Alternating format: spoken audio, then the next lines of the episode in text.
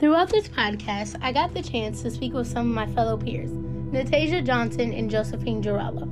In this interview, when asked the question, Have you ever experienced racism at Cedar Falls High School? This is what Josephine had to say. Well, actually, yes, but I feel like they'd be doing it like unwillingly. Like they don't know that they're doing it, but like they're trying to be nice in a way. Following along, Natasia added some of her experiences as well. Yes, I do experience racism, especially with everything going on and everyone getting exposed. Like, I don't necessarily experience racism from my teachers, but I experience racism from my peers. People think it's normal to joke about racism and make racist jokes and say racist slurs, and it's just normal in CF.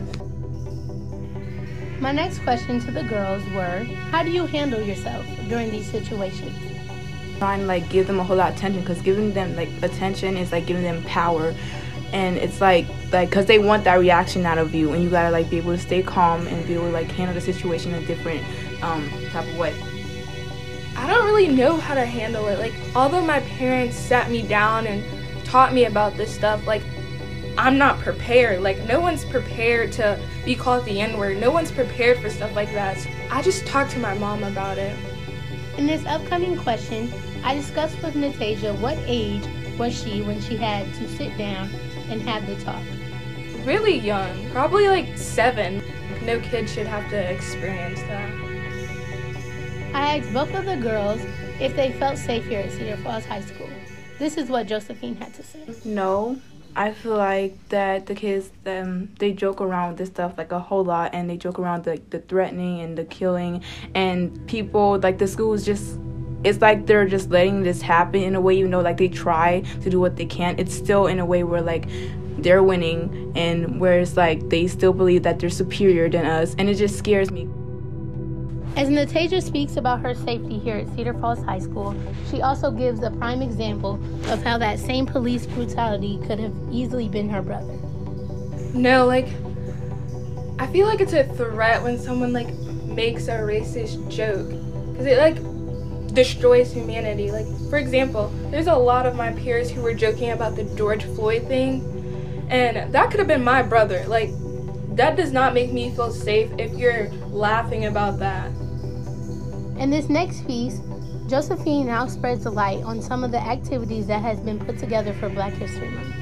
Um, there has been challenges and boards, and meetings, and all these posters put, um, put up to help um, kids acknowledge our past in Black History Month. Um, there's been um, people of the, the day within each class, like they were talking about a certain person and I really just loved that. And I loved how like the teachers are really getting into it and learning more about. Like um, in Spanish, they're learning about Afro Latinos, and I just love all of it.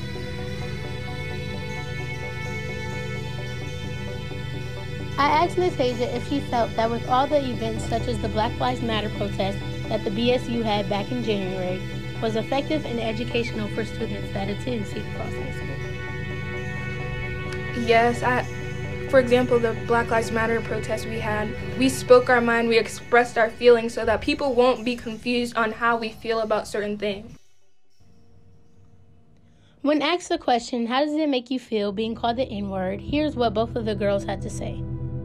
It makes me feel like I'm less of a person than they are.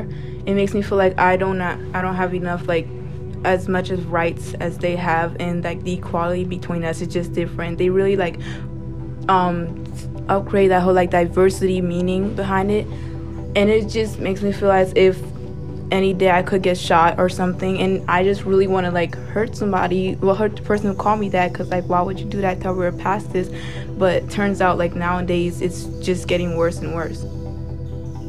What can Cedar Falls High School staff and students do to improve racial injustice that happens to the people of color? It makes me feel inhumane, as if I'm not a human, as if, as if I'm an animal.